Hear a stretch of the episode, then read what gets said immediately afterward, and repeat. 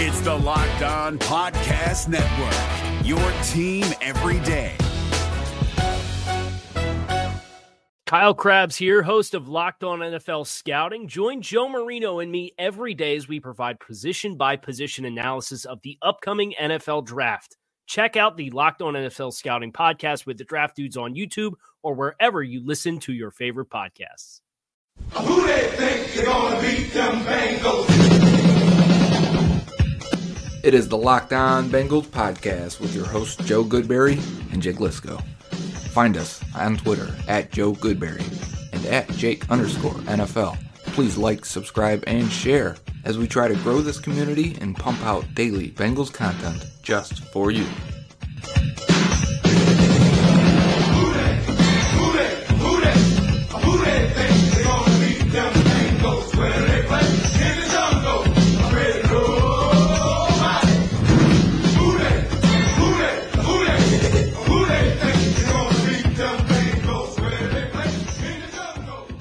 What up, Bengals fans, and welcome to another episode of the Locked On Bengals podcast. Today, Joe Mixon's counterpart in the other Queen City, that's Charlotte, Carolina Panthers. Christian McCaffrey signed a mega deal, four year extension worth $64 million. We'll talk about that impact on Joe Mixon. We'll talk about that contract in general, because it will have an impact on the Cincinnati Bengals. Then we watched along with the Bengals UK folks the 2005 Bengals Steelers game on Sunday. We said yesterday we would talk about it today, and so we will talk about the things that were very interesting and stood out when we were watching that game, reflecting on that 2005 year. And also today, Zac Taylor talked to Dan Patrick, and it doesn't sound like the Bengals are very likely to be trading down from his comments. And as I mentioned, I think last week, maybe two weeks ago now, Zac Taylor has been remarkably transparent for an NFL head coach. When he actually says something, he's very good about not saying anything, but he has been very consistent with his messaging. And that leads me to believe that he's generally been pretty honest with us. So if you were worried yesterday, uh, we can maybe start to forget that feeling a little bit. But first, let's talk about Christian McCaffrey's new deal. Christian McCaffrey signs a $64 million four year extension. And Joe, while those numbers sound astronomical, since they are an extension, it's slightly less money per year than it looks like on its face. Yeah, it's being touted as a $16 million a year average because, you know, we usually get the numbers from the agents first and they want it to look as big as possible. But really, he's got one year, $5.5 million left on his rookie deal. So if you put it together, it is a five year, $69.5 million deal, which brings the average to 13.9 million. And I'm not trying to downplay that. That's still pretty crazy. And I think we instantly look at Joe Mixon as maybe the next back in line to get an extension. And after a bunch of running backs got cut this year, whether it was Devonta Freeman, David Johnson, or Todd Gurley, and those second contracts were just ripped up right there after two and three years, we kind of say, well, maybe the running backs won't get paid as much, and we don't even get to enjoy that thought for a month as Christian McCaffrey breaks the bank. But there are a couple of dimensions to this. First off, 13 million a year isn't that far off what we were thinking would be a reasonable contract for Joe Mixon. It is a little bit higher for sure. It's actually 30% higher. We were thinking somewhere around $10 million a year would be the asking price for Joe Mixon. But Christian McCaffrey and Joe Mixon essentially play different positions. They have different roles in their respective offenses, despite both of them definitely lining up in the backfield with frequent alignment where running backs line up. Christian McCaffrey's production in the receiving game is essentially that of a slot receiver in addition to his contributions in the running game. The Bengals don't use Joe Mixon that way. And that's always the argument, right? When these guys get extended, it's that they're special. They're different than the last guys. They're used differently. Than they're they've got a bigger role. Uh, they the Panthers got extreme production out of the running back position last year. Can, you know when you include the targets, the catches, the yards at receiving, and they won five games. And they started off hot too, and they it went down the tank, man. There was three games where McCaffrey was stuffed at the line of scrim at the line of scrimmage at the goal line to lose the game. Three point games, I believe, all three of them. And um, you look at it and you say, is he the type of guy that's going to carry the load? Are they paying him like a slot receiver? They put him in Wildcat when they didn't have Cam Newton last year and let him run out of there too. So are they really paying him because he's three different guys? I think in the comparison to Joe Mixon, it's that you don't get the receiving production out of Mixon. And everybody, I think any Bengals fan would say it's got to happen before you extend him, or that has to be the plan if you extend him. Yeah, looking at his snap breakdown, he had 10% of his snaps actually in a wide receiver position, slot or out wide. If you look at his snaps by a breakdown, he only had 296 carries, which is a lot. But he's on the field for over 1,000 snaps. 600 of those snaps he ran pass routes. You compare that to Joe Mixon, those numbers are going to absolutely dwarf the way the Bengals use Mixon because the Bengals took Mixon off the field in passing situations, in small part or large part perhaps, to the fact that Giovani Bernard is a better pass protector.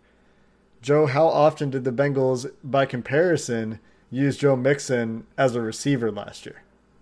So in comparison to those thousand snaps for McCaffrey, Mixon was at 653 snaps, so significantly less. He ran 254 pass routes while pass blocking 78 times. Mixon saw 42 targets and caught 35 passes. That's 83.3% completion percentage, but 42 targets. I mean, what are we talking about there? So here's where it really gets crazy and into apples and oranges. First off, Mixon plays about 65% of the snaps to McCaffrey. So if you want to pay him 65% of what McCaffrey's making, that's $8.5 million per year. Great, we're happy with that. That's reasonable. But then you look at the target numbers, and Christian McCaffrey last year had 135 targets. He had hmm. 116 catches. Hmm. That's absolutely insane production for a halfback in the receiving game. And the crazier thing, beyond all that, he had 1,005 total yards. 997 of those yards come after the catch for McCaffrey.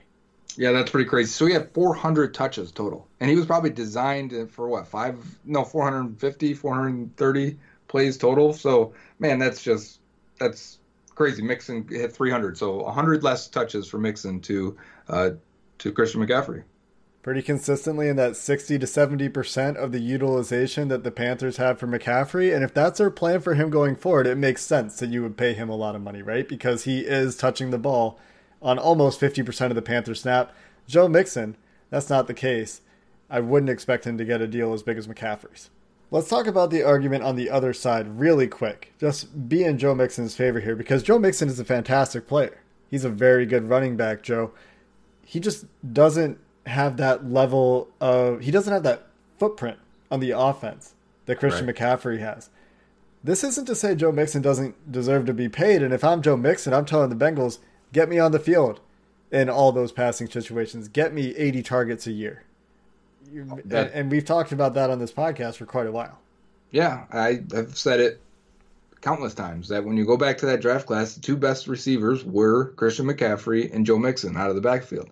I'm, I might cut up a clip of or, or a two minute video for Twitter for um, Joe Mixon's targets at Oklahoma because he was uncoverable. I mean, splitting out wide, running routes, and you got to think too, if the Bengals draft Joe Burrow as we expect and go to a more wide open offense and spread it out and let Joe Mixon go out and, and catch passes the way we expect him to do, like Clyde Edwards-Helaire did at at LSU, then it'll make sense and it'll be worth it. But uh, at the same time, does that lessen the value of him as a running back? And at that point, can you find him to be even more replaceable? I just hope they find ways to use all his skills. Like you said, at Oklahoma, very good receiver. Interestingly, higher passer rating for Joe Mixon when targeted than Christian McCaffrey. I mean, given it's about 40%, actually, it's 30% of the targets. So Crazy. he's not getting nearly the amount of production, but on a per pass target basis, there, there's definitely a lot of value there, and you could make the argument that he should have more opportunities. So I hope that the Bengals and Joe Mixon get it figured out in a way that works for both parties. I would hate to see this hamstring the Bengals from a long term team building perspective, but I like Joe Mixon. And mm-hmm. every time I talk about this, I just come to the conclusion that I hope it works out for everybody. Coming up next, we've got some more news related to the Bengals. This is directly related to the Bengals because Zac Taylor went on the Dan Patrick show, and Dan Patrick didn't ask Zac Taylor why he wanted to go to Cincinnati, despite how terrible that team is. He just asked him if there's anything that was going to move the Bengals off the number one pick. Find out what Zac Taylor had to say in just a minute. Before we get there, Joe, I don't know about you. I've been ordering some food Oh yeah. during the recent weeks, and we've got a pretty good offer for the people here through Postmates. You know what's cool about this is New York State lifted the law that you can now deliver alcoholic drinks. So take advantage of deliveries while you can, while these states uh, have different rules for us all. And Postmates will bring you anything from an early morning breakfast burrito to a 12 pack of beers when you're watching the Bengals UK rewinds on Sunday. And you can get a $100 free delivery credit for your first seven days right now.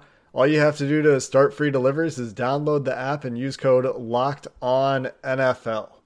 So no more trips to the store, no more late night fast food runs. And Postmates isn't just food too. They'll go to the convenience store, they'll go to the clothing stores. We're not trying to go out anyway, so this is perfect for this time to use Postmates.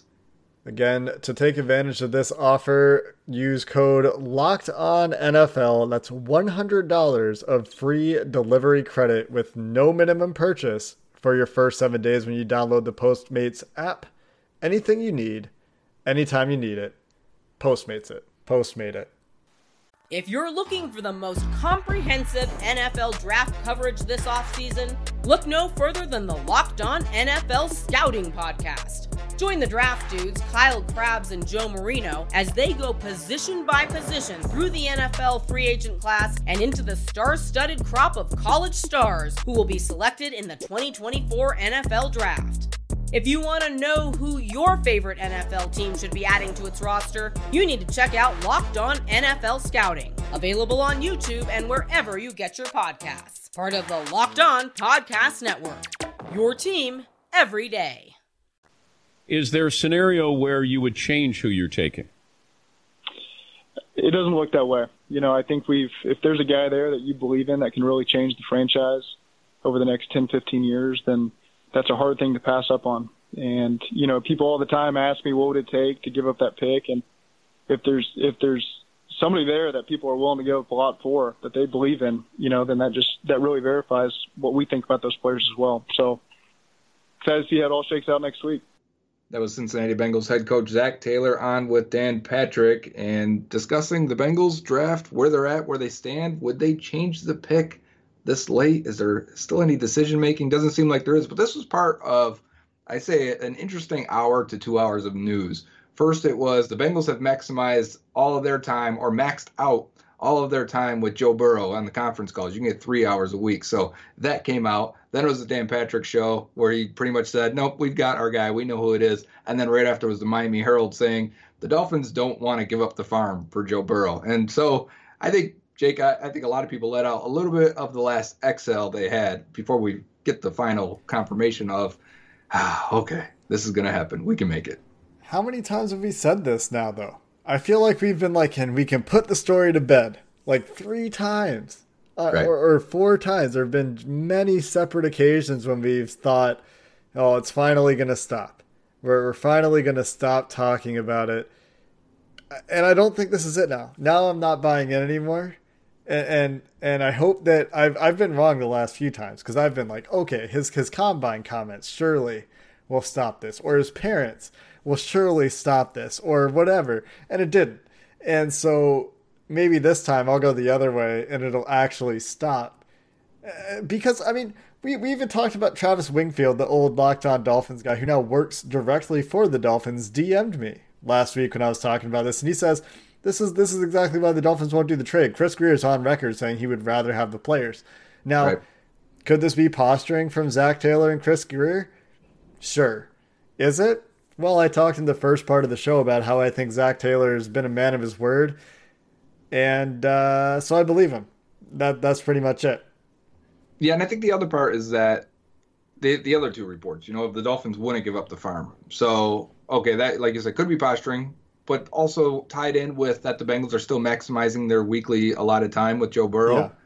Yeah. it seems like they know what they want. And I had a question on Twitter: Is there any chance that this means it's Chase Young? Is it you know just last one last hope is it maybe Chase Young? No, because Zac Taylor said franchise changing guy. If there's a franchise changing guy at the top of the draft that we think can do that for us for 10 to 15 years, that's not a defensive end. That's not a pass rusher. That is he's talking quarterback, and it it's Joe Burrow, guys. Yeah, unless you're Dave Gettleman, the only Right. franchise changing player on a team is a quarterback. And speaking of Dave Gettleman, just for comedic value here, we might get to twice laugh out loud in our live show, Dave Gettleman, because reports today are that the Giants might pick Derrick Brown instead of any of the other guys they could take there because they're, they're picking third, right? Do I have that they correct? Yeah, they took no, the uh, Detroit's third, uh, Giants are fourth. But didn't they take Dexter Lawrence last year out of Clemson? Yep. Okay, I thought for sure it was going to be Isaiah Simmons. That's the way the draft props have been going. He went from like plus 900 for a top four pick to plus 135 or something, which is a huge movement. So I thought for sure it was going to be Simmons, but hey, here we go. Uh, it's lying season, is, is all I really got to say. there, it's funny because it is lying season, especially these last two weeks. You will get a lot of weird reports, but you also get the true reports, or at least the truest in in the draft sense of how it's going to affect the draft. This is when you find out that a team likes a certain quarterback or that a guy's going to go top 10 or top 15 and it happens. But you're going to get a lot of mixed things in there that you have to wade through and you really only know the truth once it happens on draft night.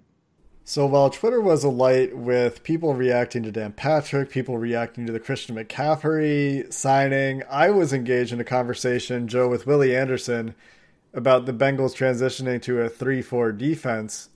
Bengals captain, who is a very prominent fan in the Twitterverse, tweeted, The Bengals are going to a 3 4 defense. And I thought I had missed a news story. But this is something that happened really last year where we hmm. started seeing the 5-2 looks. It's all under front stuff. It's all one gap stuff. There's nothing that's really different about the style of 3-4 that the Bengals played last year than the 4-3 they played the year before in terms of individual responsibilities. There might be some, right? We saw Shawn Williams playing a linebacker role. So we would see five defensive linemen, one linebacker, and Shawn Williams on a lot of Right. plays. But the defensive linemen, the only thing that really changed for them is they dropped into coverage a little bit more. Sam Hubbard, Carl Lawson, Carlos Dunlap each had about 50 coverage snaps or something. They were in two point stances a lot more. But Carlos Dunlap also had some of the best play of his career in the second half. So while Willie Anderson's making points about, you know, if I'm an offensive tackle, which he is, and I know Carlos Dunlap has to stand up, I'm thrilled about that. He also said he knows for a fact that Carl Lawson hates rushing from a two point stance, would dramatically prefer to be in a three point stance. But I think all this is, is just a little overblown because the Bengals were there last year. All this 5 2 stuff they did, 90% of that five man front they showed was a 3 4 under look. Yeah, and the thing is too, even if you're a three-four defense, if Carl Lawson doesn't like putting his hand down or standing up to rush, he doesn't have to. When you go into your nickel package, the two ends are going to put their hand down to play, and it's going to be Carlos Dunlap and it's going to be Carl Lawson. So it doesn't change that at all. Sixty-five percent of the season will still be the same as it always has been. Only thing that really changes is how they defend the Ravens. To be honest with you, and what it does is it gives you bigger, longer guys out there instead of poor linebackers they've had for how many years. But uh, it's sure it's a little it's not a change that, that's the hard part is because they did this last year i've had the feeling they went out and signed a nose tackle they went and signed a nose tackle from a 3-4 defense that's bigger and longer than andrew billings. So i think they knew what they wanted in that position. I've been calling them a 3-4 defense the whole offseason. I've been saying they've got their two starting linebackers. And i don't mean nickel because i say that when i'm talking about nickel. Josh bynes josh bynes is not a nickel linebacker but they have their two inside linebackers for the 3-4 defense. Yeah, that's 100% right. And so I think that talk about this being a big change is probably a little bit overblown, but there might be some stuff changing. It might be that they are going to use more of it. They the the one the one fear I kind of have is I think, well, we've got DJ Reader now. We've got a nose tackle who's dominant, who is big enough and long enough to two gap. And they've got Nick Eason, who comes from a Dick LeBeau system in Tennessee. Last year they hired Tem Lukabu, coming from uh, three-four system in college. They've got Mark Duffner, who worked with Dick LeBeau in Cincinnati in the early 2000s. So the number of connections they have to three-four Dick LeBeau versus three-four under is a little worrisome because I don't think you want to use that two gapping approach too often. And so, Joe, maybe let's if you you're you're pretty good at this, give the quick rundown on three four under versus a, a two gapping LeBeau style uh, three four. Let's not get Yeah. too far into it, but let's let's tell people what we're talking about. It's it's basically the difference between one gap and two gap defense. Uh, on a one gap defense, you everyone's got their one gap. That's exactly as it sounds, and you're going to play it. You're going to shoot it. You're going to try and cause chaos for the for the offense. On a two gap defense, let's say the nose tackle is directly above the center. So at the snap, he's going to take him. He's going to try and stand him up, and he's going to protect to his right and to his left, and that's his two gaps. He's got the gap to his right shoulder and his left shoulder. So he needs to use his vision. He needs to use his length. Usually, like longer guys there that can stand people up. Jordan Elliott would be great in a two gap system out of Missouri, defensive tackle, uh, because they're just they're different. You're either you're a penetrator or you're a guy that's more of a heady awareness vision type defender, and that's those guys are better for the two gap side. Uh, but it that ruins, in my opinion, that ruins uh, Geno Atkins. That's not what he's for. You know, I think I think Carl Lawson has been great at, in the position he's been, so you don't want to mess with that too much. So I'm with you. You don't want to go to a straight up two gap scheme where you're going to try and design blitzes to to cause confusion. Uh, you have the playmakers. I think you use the two gap when you don't have the talent. They have the talent to cause some disruption. So let them s- still be one gap players. Yeah, so that's a concern. If it is a transition that's being signaled to more two gap stuff, I hope it's like you're installing a two gap package that Right. uses DJ Reader and his skill set, Josh Tupou and Renell Wren Mm-hmm. or something in, a, in some sort of sub package. Maybe that's what it is. Maybe that's what we're hearing about. This is the week when the Bengals would be having part of their offseason program opening up. I think Zac Taylor said last week. So uh, very well could be that they're starting to install some new things for 2020. And the NFLPA did agree to a virtual offseason. So this may be part of it. They may have received their installation stuff in their playbook today, the players. And so they see it for the first time and they go, oh, less 4 3 stuff. So let's say they're multiple defense. 65% of the playbook is nickel. And then they had 30% uh, mixed between 3 4 and 4 3, 5 2 looks, whatever you want to say. So all the 4 3 stuff is out of there now. They don't have to worry about it. And they're like, oh, more 3 4 looks. This is more defined. This is better than it was last year because they had confusion. I think probably because they're switching between so many different looks. Uh, that probably didn't help at all. So you streamline it. That probably gets players pretty excited. Isn't the only thing they really care about whether it's an over and under? I mean, it, it's just like Geno Atkins is going to be a three tech, and and you're going to have a nose tackle sometimes, but most of the time you're going to have another three tech or five tech, and you're going to have a seven and a nine, and and that's kind of the way the Bengals have run their defense. Yeah, I probably it probably gets different players excited, right? Some guys probably look at it and say, "Yeah, I'll get more opportunity to do this." Other guys probably look at it and say, "Ah, man, you know, I, I'd like to be able to be a little more flexible, to have you know different blitz packages, little di- stuff designed for me that I can maybe drop into coverage or do more." It seems like Sam Hubbard likes that stuff. He's all over the place. Yeah. He played some linebacker, D tackle, D end, you know, so he may like that, but other guys may not. We're all speculating anyway. We won't really know until probably week one of the regular season. Much like We- last year when we didn't know until week one, right? Yeah, because they did not show us their hand in the preseason last year. They might do it a little more this year because teams will have tape on them from last year, but we'll have to wait and see how that goes. Joe, we watched a 2005 game on Sunday along with the Bengals UK podcast guys, and we're going to talk a little bit about the promise that was there, a bit of tragedy, really, a lot of tragedy that comes after that game for that draft class, for the promise of that team.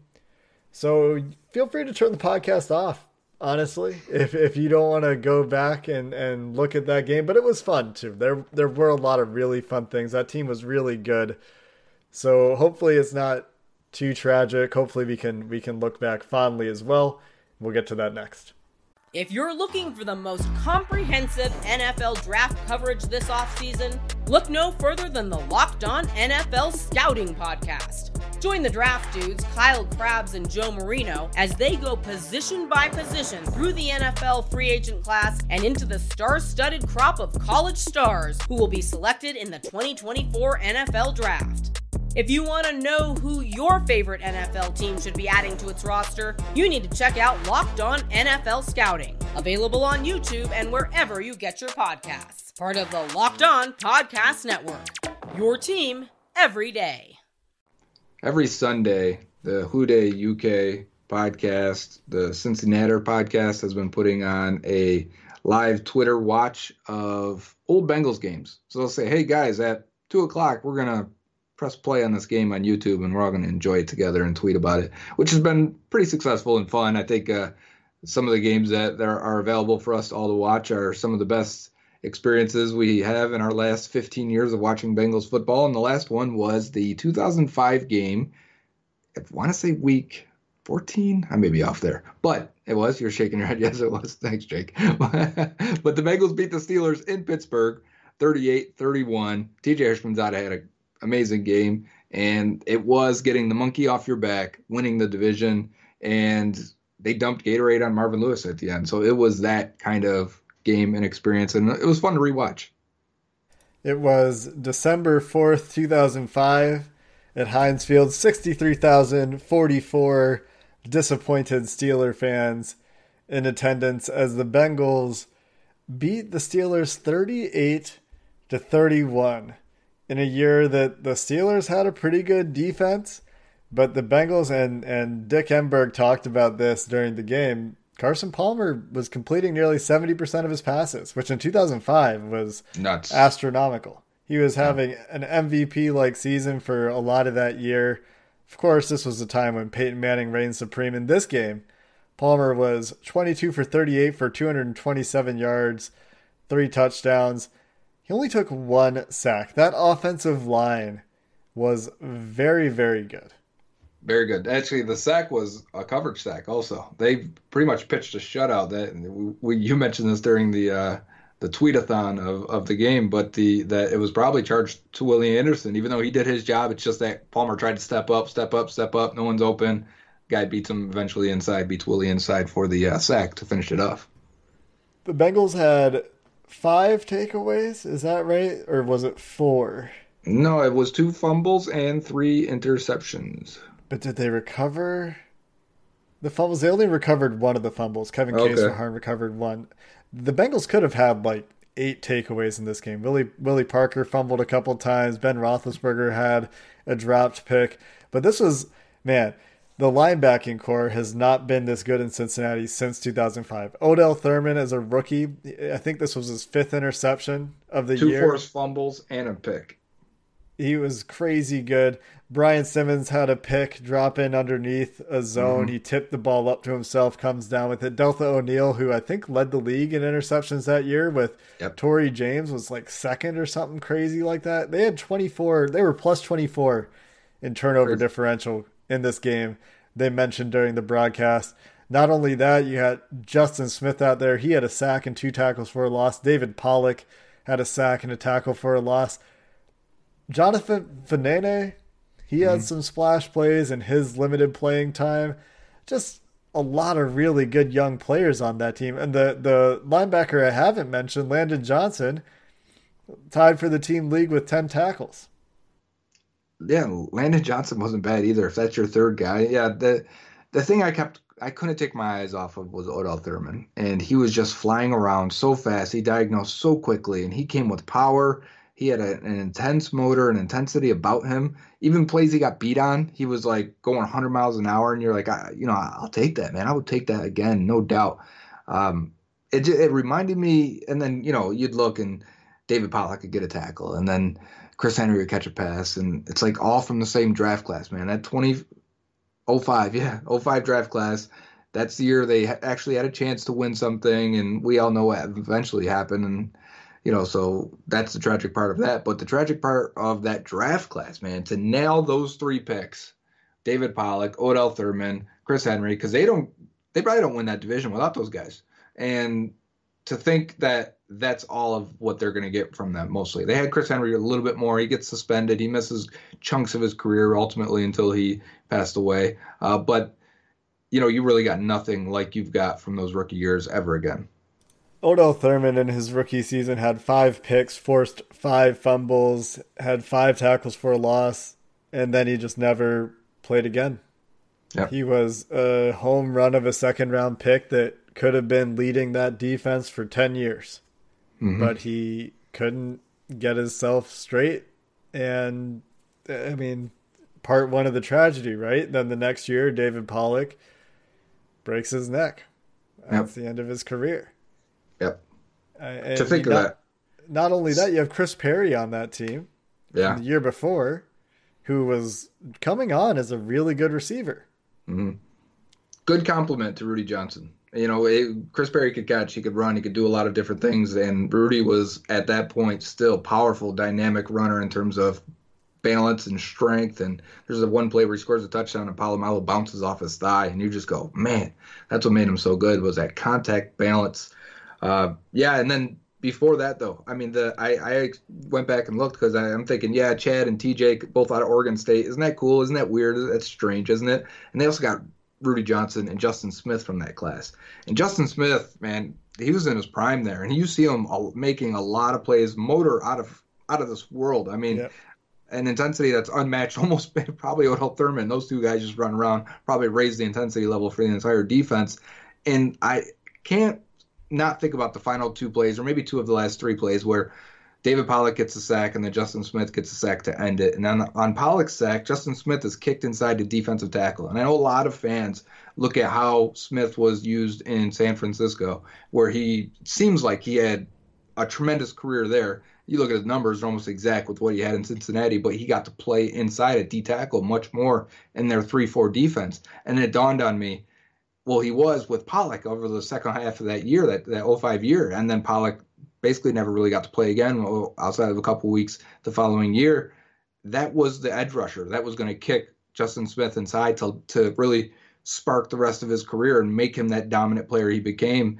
And they never got the chance to do that. And so instead, the final two years, we get dwindling sack numbers from Justin Smith, and because the plan fell through, because David Pollack got hurt. And I just can't stop wondering, and Bengals fans around the world can't stop wondering if that 2005 playoff game had gone differently. Does the butterfly flap its wings, you know, and everything changes down the road? I mean, this team was stacked. Carson Palmer is your quarterback, who is having an MVP like season. Rudi Johnson's your running back, an incredible workhorse.